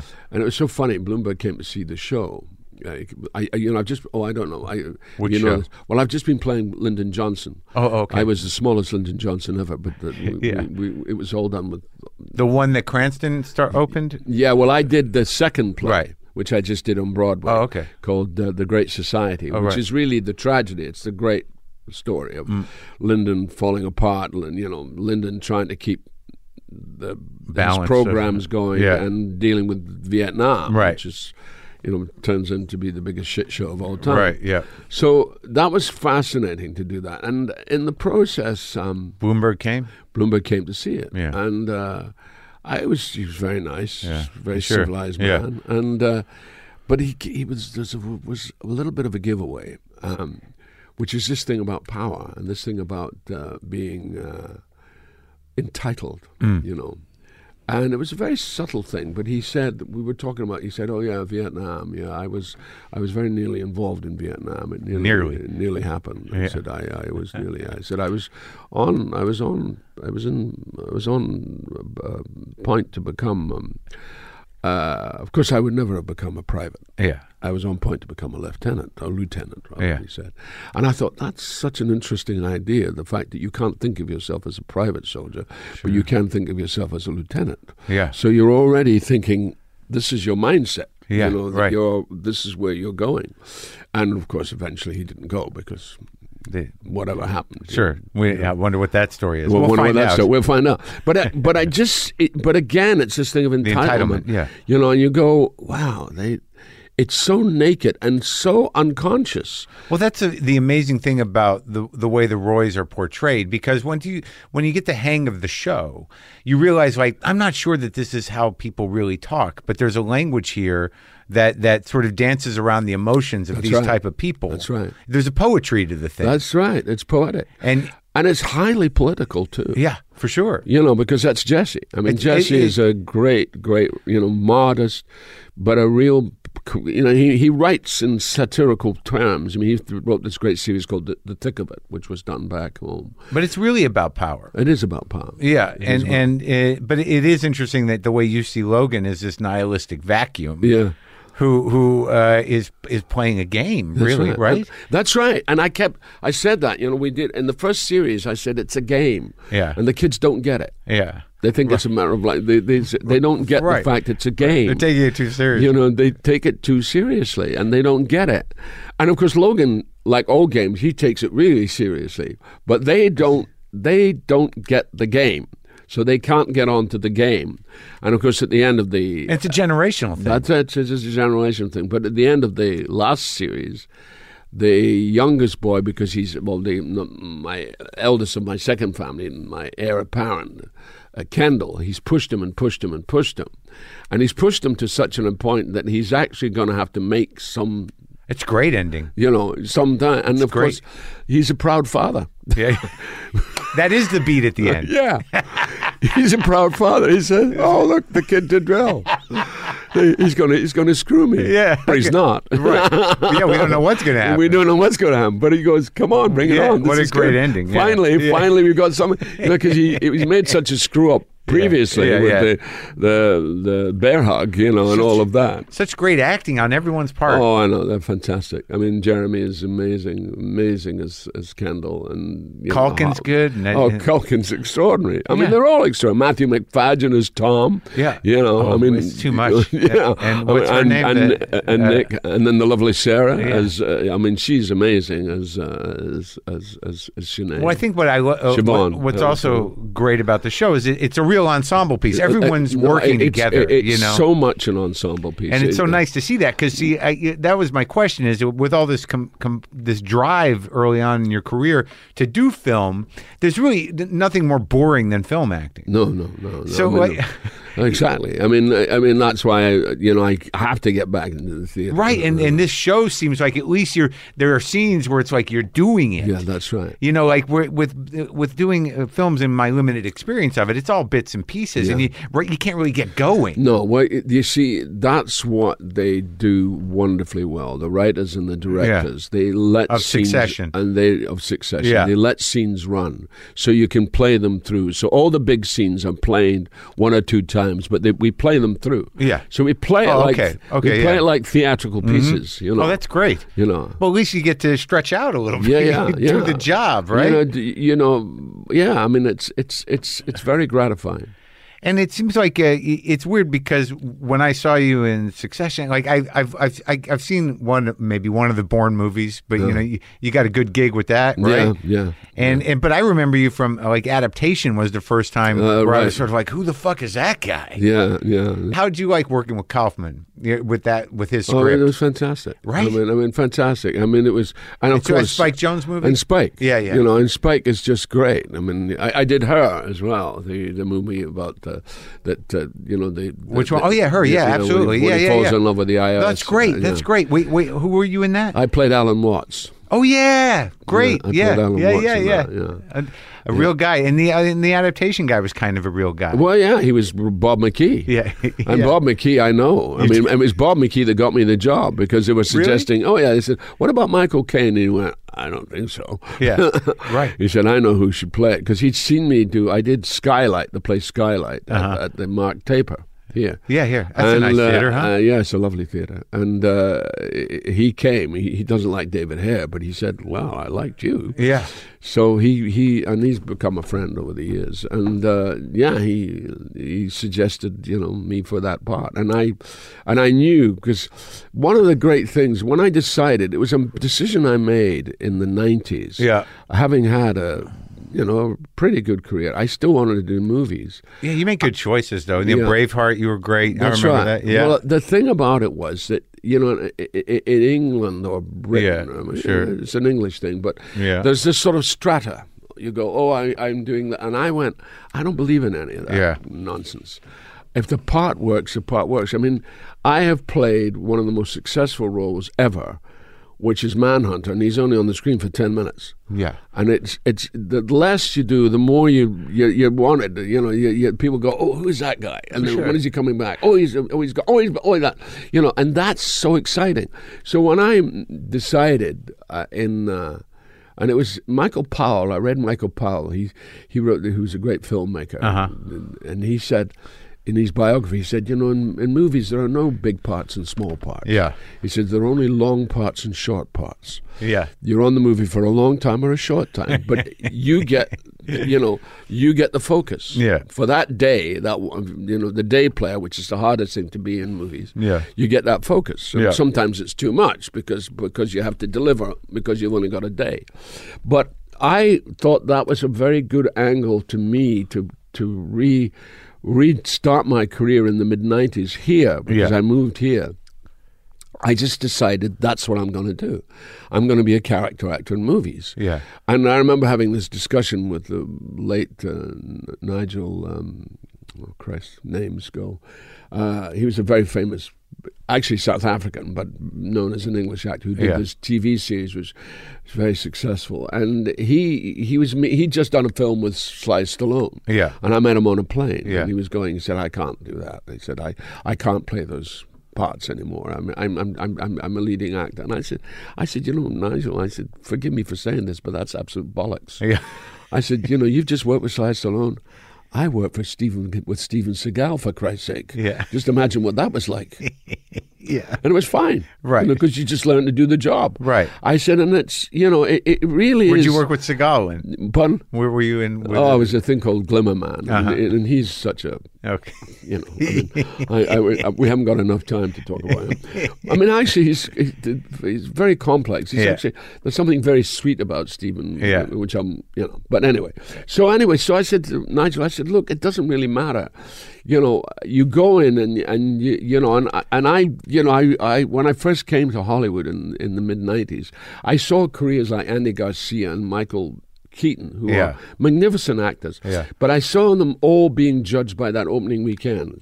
Right. You know, trying to get them the film past the opening. They got to weekend. pull the people in. They've got to pull the people. And Yeah. I, I did a film called Desperate Measures, which was well named. Yeah. Desperate Measures, and uh, Yeah. and that was Michael and Andy, and it was a big break. you Yeah. know, and they were big earners. And after that, their careers went in a very odd way. Yeah. because of the onus that was on them to, you To know, sell tickets. you know, and it and it and it just I just thought I don't want to be in that position. Oh, fuck that. I never want to be in that. Yeah, position. yeah, I just yeah. want to keep working. It's not on you. Yeah, Yeah. And, Just and, wait. I, and actually, television is much kinder that way. yeah. Because television, you know, d- television because you can stream it, you can do it, you know, a- and it's in a way it's much more of an egalitarian process too. Well, now there's, and also the outlets are there. There's That's a need right. for content, That's and, right. and it really seems that if you're given the right e- environment now, that you can make a great thing. That's right. and people will come to it. Like I, you know, I after the first season of Succession, I'd heard some about it, but you know, it's one of those things where it's like it, you got to be a real. Like when you start, when you get the hang of that show, how are you not going to fucking watch it? Yeah, yeah, exactly. And then you got a good gig for at least four or five seasons. Yeah, well, right. Health um, coverage. ho- Hopefully, hopefully. Yeah, yeah. No, and I, they, they can kill me off any minute. Well, yeah, I think you got. No, I don't think so. Not yet. not yet. Not yet. But but also like you know doing the movies like uh, the you were was it was it a Spike Lee film was it 20, 20 was it 25 25th hour. that yeah that was a was sweet a part wonderful film. right and you, Yeah. and you work with uh, and you work with these as the support. You know, you get to really do great acting on your own, but also work with these Yeah. you know heavy hitters like Yeah. in the boxer. I mean, Yeah. that was not no- Yeah, right. Yeah, yeah. No, I've been very lucky that way, and the, and and the parts have served me well. You know, I, Yeah. I, there's not one single role. And E? Even in the- Lie, that was heavy. oh, Lie. Well, Lie was a very amazing film. I mean, that And was so a, you when when you look for these projects, even if they're smaller movies, when when you read the scripts or when you get offered them, what, what how do you make the decision to, to to play a guy who's this kind of complex, you know, pedophile? Well, who's yeah, I a mean- sympathetic character, right? Yeah, and you know, then again, that's the sort of thing where people said, you know, you got to watch it. There, you got to watch it with that role because you know you don't want to get identified. I said, I never get identified with any role just because I, 'cause I keep moving. The thing Right. about it is, don't stop. Right. Don't stand still. Keep be a moving target. you Yeah, know. and also like as a character actor and as somebody that has the chops that you do, it's it's not you, you know to not be a movie star Yeah. and and have everything be related back through who you really are Yeah. is that's a gift Yeah. to be able to just sort of transform. That's right, and that, and that, and it's also what I call acting. you know, it's what to me is the essence of acting. that's is- the is- job. The job is to be different people. yeah. And I've been very lucky that way. I mean, I, I, I mean, LIE was a great example of Yeah. something which, you know, hit a nerve, and people went, "Wow, that's an extraordinary thing to do." And I, I, I've been very blessed. You know, it's, it's, it's been frustrating. My wife feels sometimes, "Oh, you don't get the credit you deserve," but she's changed her mind recently. Well, no, I mean it, it. It is sort of an exciting thing that you you have you know this amazing body of work, and that people will. You, you're one of those people where you, you know once you start telling them Yeah. the movies, are like, oh yeah, you know, Yeah, like, exactly, exactly, But that's exactly. that's the that's the plight of the character But actor. that- But, that's but but that's also the joy of it. too. Sure. the joy of it is that, that they go, oh, you of course, Right, yeah, that's you know, and you good. go, wow, you know. you're that good that you That's know right, you, yeah. are not you're not associated with you, No, but that's with right. the characters. That's right. That's right. And that's that's the bliss of it. you know. Yeah. So, like with this, though, uh, what I'm finding interesting is that uh, y- y- you know th- that this character of of uh, Logan Roy sort of speaks to your roots somehow. Yeah. Like I didn't. Well, like, that- not that- until talking to you do I realize when you're walking through Scotland. Yeah. Going through. Well, that was what happened. You see, that was the other thing that happened, which was so extraordinary. So in the first season, yeah. um, you know, right at the very beginning, w- right to my first conversation with Adam McKay and who was directing the pilot, and Jesse. Yeah. And I suggested at that point, I said, you know, I could play this character Scots. I said, it might be interesting. Yeah. And Jesse said, no, I want an American. He's got to be an American. I, he has to have an American voice. Adam McKay was a bit more, he was a bit more inclined that way. And I said, okay, I'll play an American. So I ended up initially playing not American, but I played. Well, I didn't know that, but until I, I mean, I, I played it Canadian. He was Canadian, and um, he was born in Quebec. So in the first episode. First episode, there's this big birthday party, and they celebrate my birthday, and he says, "Born in Quebec, Canada." Well, episode nine, Yeah. I've done nine episodes, Yeah. and I'm you know you know I'm doing my stuff and doing my shit and what have you, and suddenly Peter Friedman, who's playing the Frank, who I keep firing and rehiring, he, he comes in and says, you know I've just done some ADR on uh, on on the show. He said they've changed your birthplace. I said, what do you mean they've changed my birthplace? He said you were you're no longer born in Quebec. I said, "What do you mean I'm no longer born in Quebec?" He said, "He said no." He said, "You're born." Uh, he said, "Oh, I know, I can't remember where you're born." He said, "Let me look it up." And he goes like this. Oh, he said, "Yeah, you're born in somewhere called Dundee, Scotland." I said, "That's where I'm born. That's where I come from." And I went, "What?" you know, I was kind of completely Why would, nonplussed why by would it. they have told you? Uh, And I went up to him and I went up to Jesse and I said, Jesse, um, what what is this? Oh, he said, we thought it'd be a little surprise. I said, it's a hell of a surprise, you know. I've just recorded nine episodes. And of course, in the second season, we do an episode. Of course, I'm now my favorite son of Dun- my hometown because we did an episode called Dundee. Yeah, yeah. Which not a lot of people had heard about the Right, place. yeah, yeah. And we filmed in the beautiful. oh, so new- now you are. You're actually that. Now you're the favorite son. Now that- that's because- that's it. And of course, it was very odd to go back to Dundee. I mean, I go back to Dundee re- um, done on a regular basis, but not in such a public way. Yeah. So to go back to Dundee and play mm, Logan, who has these this thing bad memories for him. And of course, I have mixed memories about Dundee. On the whole, my memories are quite good. I mean, I, I'm, I, I'm, you know, apart from, I mean, I had a very blissful childhood up until the point my dad died. I mean, it was fine, and then it was tough. It was tough, but I still, I have such admiration for the people of my hometown because they are, you know, they've been they've been shot on like, Yeah. you know, from Winston Churchill onwards, they've been shot on, but they find they've survived and they built this rather beautiful thing now. Yeah. and- which is, I mean, they still have the biggest heroin addiction in Scotland. Oh, it's The fi- problem, oh, huh? fifth generation. I mean, it's really bad. Oh, that's terrible. But but anyway, the town is getting some focus. It's getting some you know attention. yeah. So, and I, I'm so I'm going back and I'm doing all this Logan Roy stuff and um, and Danny Houston, who's a lovely man. He comes. up I've to me- interviewed him. He's a good guy. Oh, he's a great guy. Yeah, yeah. He's a great guy. Tremendous guy. And he said, Well, never mind old Logan Roy's. He said, What about you? Yeah. I said, What do you mean, what about you? He said, Well, let's do you. I said, What? He said, Well, I want to see where you your background. I want to see where you went to school, where you went to so I I got a bus and uh there was you know, it was about four or five of the, the cast Yeah. came and I took them round Your your my life. memory my memory lane. you Yeah. know. But it's so it's so odd in a way that that has come to me in in, in a sense, and uh, it's kind of bizarre actually. There's something really bizarre about it, but there's but there is a sort of you know closing the circle in a way, you Sure. know, which is kind of odd. Yeah, and also I, I think the opportunity to to to to sort of inform the character with that much of of your real memory, Yeah. but with you know, but having but having the character have gone a, a very different way. That's right. That's right. It's got to be sort of interesting. Yeah, it is. It's it is interesting because you go, you know, uh, the, I mean the whole Logan thing. I mean, just his um, his his language, or Yeah. his, his his cursing. I Yeah. mean- I mean, which is just. Uh, They're all doing it. I, I know. I mean, it's- I mean, people. I get people coming up to me in the theater. People would come up. You know, I would come out of the stage door, and these you know, these kids, you know, teenage boyfriend and girlfriend, would say, "Could you tell us to fuck Yeah, off, oh, fuck please?" off. And I'm going, "What? Can you? Can I film you saying fuck off?" And I went. Fuck off!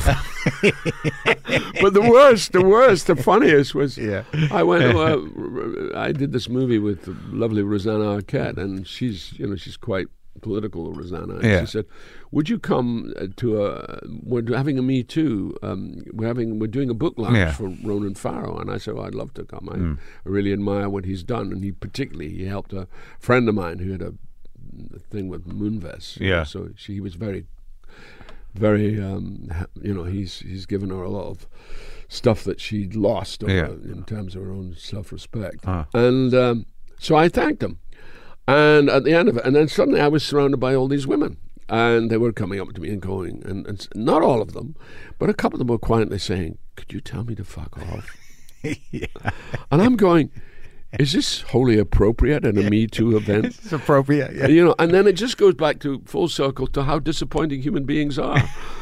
You know, they, they can't hold on to anything for five minutes. Uh, That's right. the ludicrous nature. the ludicrous nature. So, what does it mean to be a E? CBE?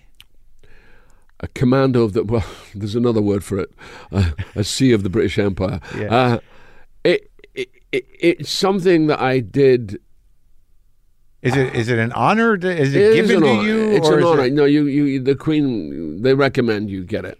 And uh, they recommend you get it. Yeah, the they- Queen does. Well, what is they, it? they ex- recommend it to the Queen. But you're not a knight. No, I'm a cu- no. I'm not a knight. I'm not sir. I, I'll never be sir because I. I mean, I did it at a time when I I should have thought better, but uh, I accepted it because because I'm fickle.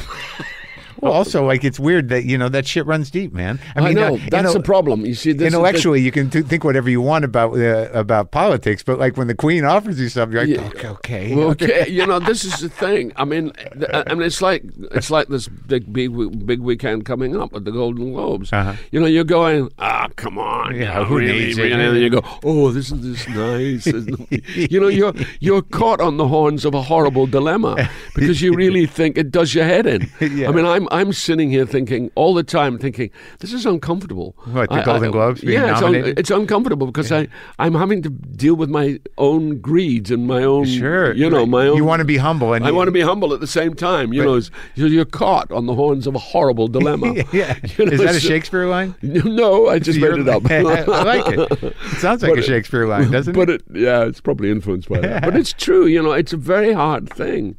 And uh, so when I became a CBE, you know, I keep my excuse was I, I have a royalist sister and I have a, a Republican sister. So I thought, well, uh, my, my royalist sister will be happy for that. And what it- what does it She mean? couldn't give a shit. Yeah, right. She doesn't care. but that was my justification. yeah, for you, the For me. rationalization for but you. to now take. I would I would seriously think about becoming a knight. I w- I wouldn't want to do that. yeah. What what is it? What does it entitle you to? Well, Uh, nothing. You Nothing. know, I mean, It's I just a- think, you can, wait. I, I think you can get married somewhere like St Paul's Cathedral Oh, or eh, mm, something. but it's a- or you it- maybe can get buried. I mean, What does it recognize? I mean, what? it, re- it recognizes your service to the arts. Oh, I mean, okay. that's what it recognizes. yeah, I mean, yeah. I'm recognized for my service to the arts, and it's CBE is usually a precursor to getting a knighthood. okay. Well, I got my CBE a while ago, and I, because I've been so active in Scottish independence, even though we are determined to, well, they are determined to keep their queen. Hmm. You know, she's still she goes with the whole nine yards. Yeah, I mean, they, sure. we, don't, we don't get rid of her. Yeah. Anyway, that's another question. But uh, Oh, so, so, like, even if you do, you know, uh, n- you take back Scotland, you keep the Queen. yeah, oh yeah. Uh, Well, she has a house in Balmoral, and she Right. is, and also she is partly Scottish. I mean, Uh-huh. she is. Half Scottish. I mean, she comes from one of the oldest families, the Bowes Lyons, which is her mother. you know. Yeah, Uh-huh. So it's a- it's yeah, a yeah, you know, and all that. complicated shit. Yeah, it's complicated. Yeah. But but even so, wh- you know, you uh, you know, it, it's not. It will never be a proper republic. Right. Yeah. Yeah, because it's uh, it's mired in. Like, I, well, that's the thing is like so many things. It seems even in, in this country about you know what has just become accepted that you know that I don't think any any of these like Scotland's not prepared to go to war. No, no, we can't go to war. We Yeah. get beaten Of course. very badly. I know. right. So all right, so the Globes are what? When are they? Next? Are they tomorrow? Tomorrow. oh wow! Yeah. So uh, so you got tux and everything. You ready to go? Yeah, I've got all the crap that you have to put on. Well, it should be a good night. You like Ricky Gervais? Yeah, I, you know, I mean, Yeah. Uh, he's a bit, he's a bit, he's a bit home counties for me, but uh, you know, What does that mean? well, he's English. Yeah. Right. yeah, I don't know. I mean, I don't mind that. You Yeah, know, I mean, I- I, I love a lot of English humor. I but don't know he's- what to do with him sometimes. It, it seems like a gimmick. You know, he's a gimmick now. Yeah, it is. It's it's odd, you know. I mean, he created this amazing thing called The Office. Great. and, and it was astonishing, Great. astonishing work. Yep. And then it was kind of hard to know where he went on. I mean, I thought Extras actually was even better. I loved Extras. I thought Yeah. Extras was a great It show. was good. Yeah. And I think he's a talented man, but I think he has, I think he's got a few demons. Sure. Yeah. Yeah. and it's it's interesting to me that somehow or another you, did you manage to avoid the demons? You didn't. You don't seem to. You're not a bougie guy. Yeah. No, I mean, you know, when you grow up the way I grew up, and you saw so many demons around you, you you're very happy to get rid of That's them. one. I guess that's one way to go. Yeah, to, to yeah. not succumb. To be No, like a, no, to- a no. lesson learned. Yeah. Yeah, the lesson I was, I, I'm, I'm very blessed. Because I saw, you know, I saw, you know, I, I, I went to school with some of the guys who were, you know, really psychotic. Yeah. You know, so From when booze you, or just in general.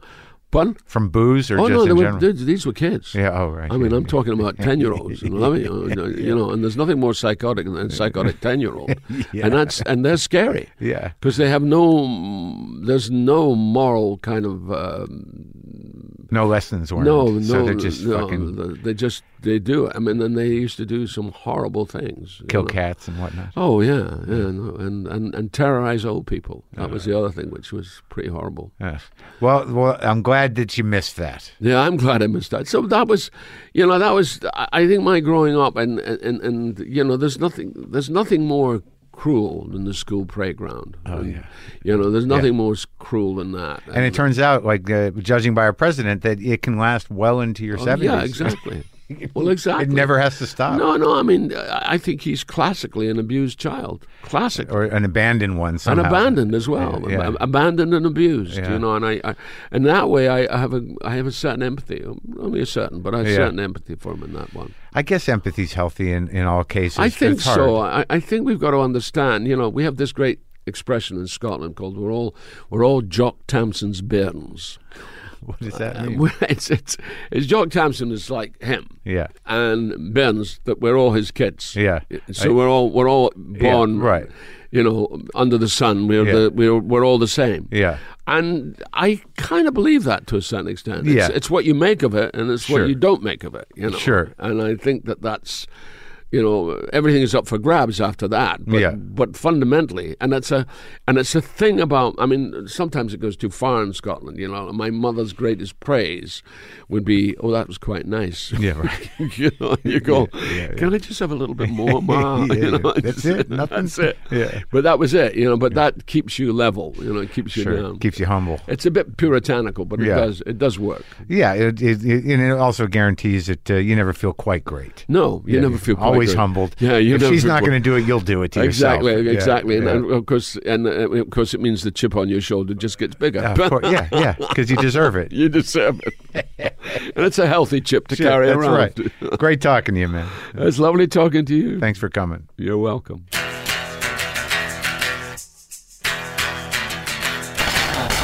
What a great guy. What a great actor. What a great conversation. Remember, uh, Succession on HBO. It's been renewed. Go catch up. It's really satisfying. And he did just win the Golden Globe uh, for his performance in that show. And don't forget, watch me tomorrow night on Finding Your Roots. Also, go to WTFpod.com slash tour for the upcoming tour dates in the cities I mentioned earlier. I could mention them again. Would you like me to? Cleveland, Grand Rapids, Milwaukee, Orlando, Tampa, Portland, Maine, Providence, New Haven, Huntington, New York. Uh, now I will play uh, three chords for you, and I'm making you a promise out loud. So I have a witness, and I and I and I and I have uh, it's on the record. I'm going to learn some new chord progressions, and I'm going to bring them here, but not today.